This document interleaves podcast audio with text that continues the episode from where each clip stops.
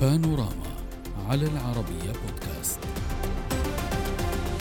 يواصل النظام الإيراني سياسة الإعدام في حق العديد من الشخصيات البارزة، وهذه المرة مع المواطن البريطاني الإيراني علي رضا أكبري أحد مستشاري شمخاني سابقا بتهمة التجسس ونقل أسرار الدولة إلى بريطانيا. فالنظام الإيراني وإن برر قراره بتحركات أكبر في عهد الرئيس السابق حسن روحاني حينما قدم زجاجة عطر لأمين المجلس الأعلى للأمن القومي، والتي قيل إن هدفها الحصول على معلومات سرية عن الدولة، غير أن التسريب الصوتي لأكبري كشف المستور ونفى كل التهم الموجهة إليه بخصوص التجسس ونقل أسرار الدولة، حيث أكد أن الاتهامات غير صحيحة، في إشارة لتعرضه للتعذيب والتحقيق في مراكز سرية لجهاز الاستخبارات الإيرانية.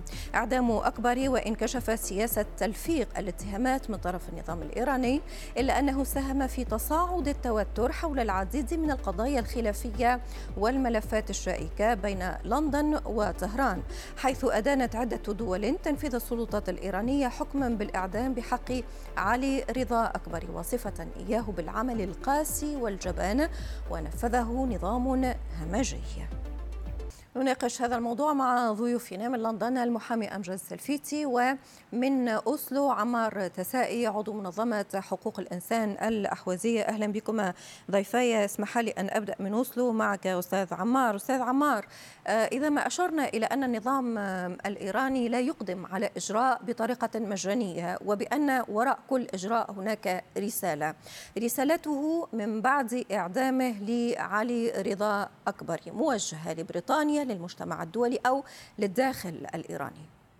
بطبيعة الحال أعتقد أن الرسالة التي أراد أن يوجهها النظام الإيراني هي بالدرجة الأولى موجهة إلى الداخل، أي وخاصة على خلفية أن بريطانيا تريد تصنيف الحرس الثوري كمنظمة إرهابية، فهو أراد إيصال هذه الرسالة إلى الداخل، يعني أننا أقدمنا على هذا الإعدام، فإذا تم تصنيف الحرس الثوري ك منظمة إرهابية يعد ذلك رد فعل من الجانب البريطاني، وإذا لم يتم قال إن هذا انتصار سياسي وانتصار لنا. ولكن أيضا إن هناك أيضا حديث عن التصفيات التي تدور داخل المجموعات السياسية السياسية عسكرية اقتصادية داخل النظام، التي هي معظمها من قادة الحرس الثوري، ويقال أن هذه المجموعة أريد بها أن أن تضرب مجموعة علي شمخاني داخل السلطة، كما أن أن أيضا حديث يدور على أن ربما أن علي شمخاني أراد يضحي بهذا المقرب منه علي أكبر صالحي ويجعله كبشة فداء. التكهنات كثيرة، وهذا الملف يدفع الكثير من الغموض، كما أن جاء في الأخبار عن زجاجة عطر وقميص وهذه مم. الأشياء. هناك العديد من التفاصيل صحيح تلاحقت بخصوص هذا الموضوع. ولكن أستاذ أمجد، ضيفي يقول بأنه بمجرد أن فكرت بريطانيا في طرح موضوع الحرس الثوري على قائمة العقوبات تحركت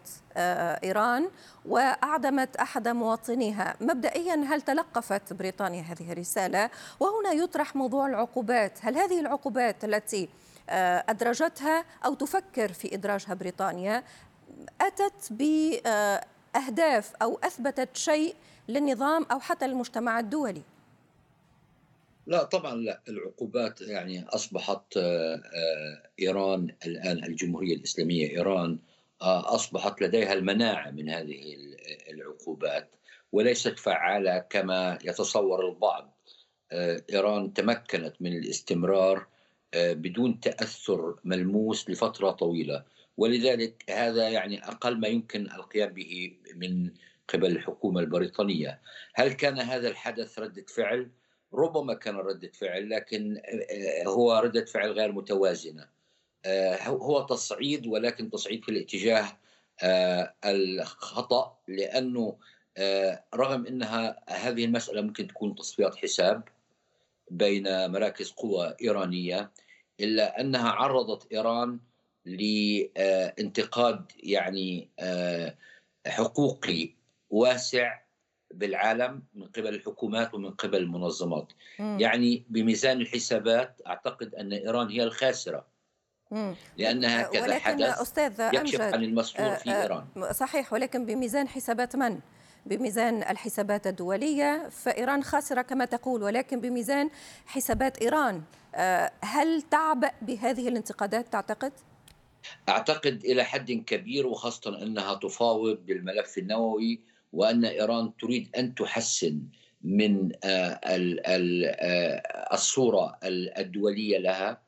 إيران تحاول أن تتنصل حتى من مساعدتها لروسيا في الحرب بأوكرانيا، وذلك لأن إيران تسعى جاهدة إلى أن تعوض خسارتها بالماضي وتحسين وضعها من خلال الدخول بهذه الاتفاقية وعدم تورطها بنزاعات خارج منطقة إيران. يعني إيران بالعادة تنفي أي تدخل خارجي، لا أقول أنها لا تدخل، ولكن تحاول أن تنفي، أن تكون ماكرة في تدخلها. أما الآن فإعدام هذا الشخص وهو أصلا من المسؤولين في إيران وخدم كنائب وزير الدفاع، يعكس أن إيران لم تفعل ذلك لكي تكيد أو تكيد المملكة المتحدة نتيجة أنها وضعت الحرس الثوري على القائمة نعم. السوداء، لكن لحسابات داخلية وذلك الأرجح. وطريقة الإعدام السريعة هي بالعادة متبعة من قبل الدول التي لا تريد أن يتسرب أخبار تكشف براءة الشخص الذي يتم إعدامه. يعني هناك وأعتقد هناك نعم. ما يقال أو يشاع بأن المدعي العام هو من كان يروج للإعدام بشكل عام، سياسة الإعدام، ولكن هناك مراكز قوى تزعم أو, أو تريد أن تضرب هذا الجناح من مركز قوى في إيران. صحيح، هناك البعض حتى يتحدث عن خلافات داخلية بخصوص هذا الموضوع، ولكن حتى لا نزيح عن موضوعنا الأساسي. أستاذ أمجد، حضرتك ترى بأن هذه العقوبات لم تؤثر بتاتا في النظام الإيراني؟ العقوبات التي طالت الحرس الثوري، طالت قيادات إيرانية، ترى بأنها لم تؤثر فيها. هل تتفق مع ضيفي أستاذ تسائي بأن هذه العقوبات وإن طالت وإن ثقلت فإنها لا تؤثر مباشرة على النظام؟ آه نعم. آه أستاذ أمجد، سأعود لك السؤال للأستاذ تسائي، سأعود أسف. لك آه تفضل.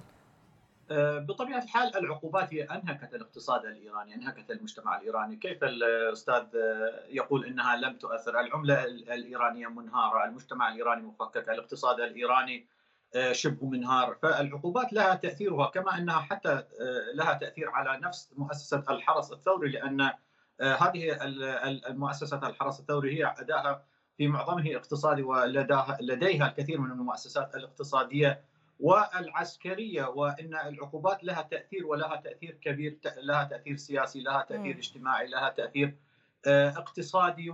ولكن النظام الإيراني يتظاهر بأنه لا يأبه ولا يكترث لهذه العقوبات لحفظ ماء وجهه في الداخل ولتبرير أخطائه في السياسة الخارجية التي هي الناجمة عن أيديولوجيته وسياسته وتعامله مع دول الجوار وتعامله الخاطئ مع دول العالم العالم وخاصة ليبرر لأولئك الذين لا زالوا من أنصار من الشعوب الإيرانية أنه في الطريق الصحيح، أنه في طريق مكافحة كما يزعمون الاستكبار والاستعمار والقوى الكبرى والشيطان الأكبر.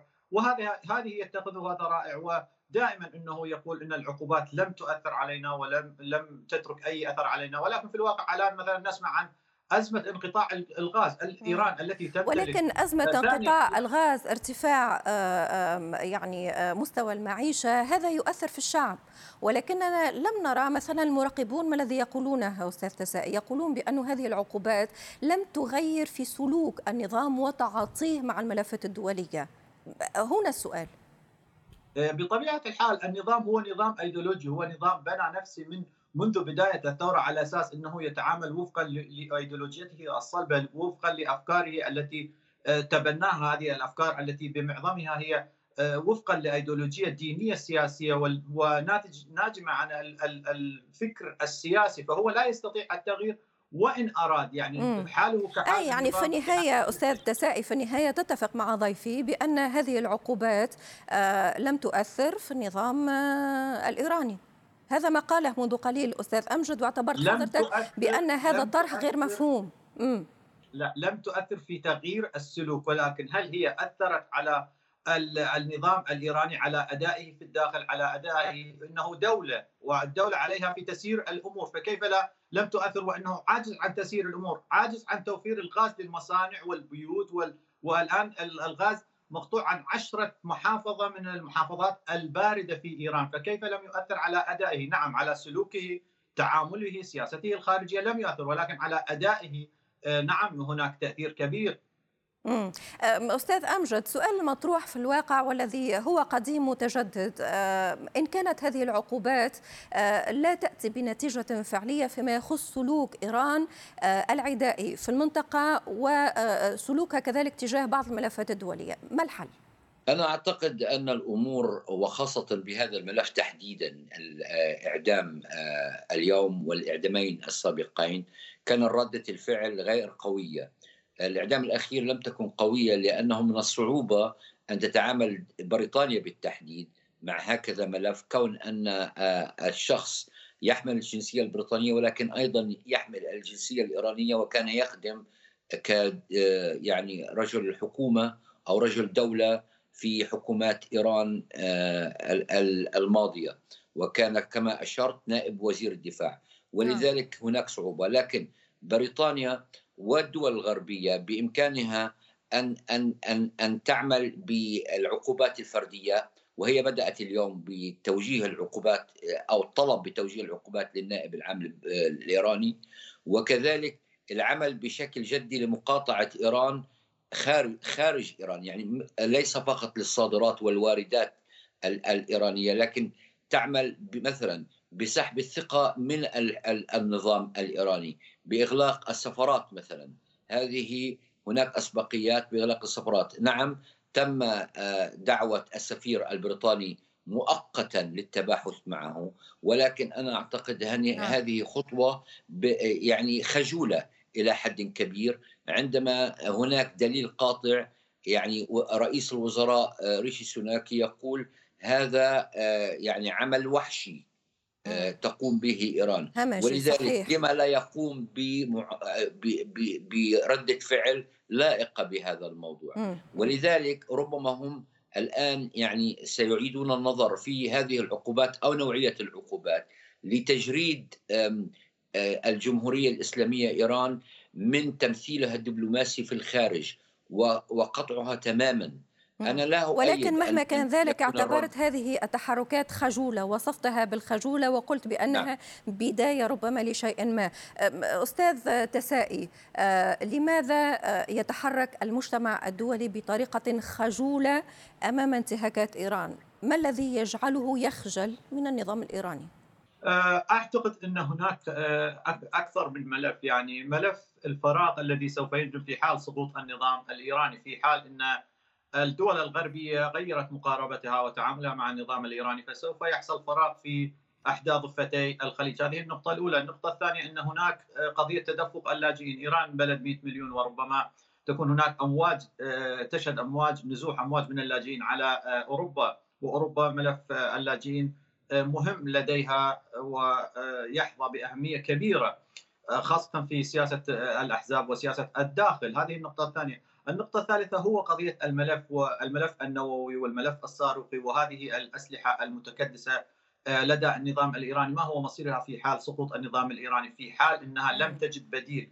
أعتقد أن أن الدول الغربية متى ما وجدت البديل المناسب للنظام الإيراني سوف تغير مقاربتها تماما مع النظام الإيراني وتقوم بخطوات أكثر جدية، كما أن الخطوات التي اتخذتها الآن رغم أنها توصف خجولة، ولكن أعتقد في حال أن تم تصنيف الحرس الثوري كمنظمة إرهابية من قبل بريطانيا وحلفائها الأوروبيين، فتلك خطوة غير مسبوقة، وأيضا سوف تؤثر على أداء النظام، خاصة أن أن الحرس الثوري لديه الكثير من الشركات التي تستورد من الشركات الأوروبية بعض القطاع التي تستخدم في القطاع طيب. الاقتصادي والقطاع العسكري. طيب، وضحت الفكرة في الواقع. نقطة ملفتة طرحتها أستاذ تسائي، وهي حضرتك تعتبر بأن المجتمع الدولي إن توفر له بديل فهو سيعمل بطريقة أكثر صلابة لتغيير هذا النظام، ربما ستكون نقطة للنقاش، ولكن سأكتفي معكم بهذا القدر حتى الآن. من أوسلو، عمار تسائي، عضو منظمة حقوق الإنسان الأحوازية، ومن لندن الأستاذ المحامي أمجد سلفيتي، شكرا لكم، السلام عليكم.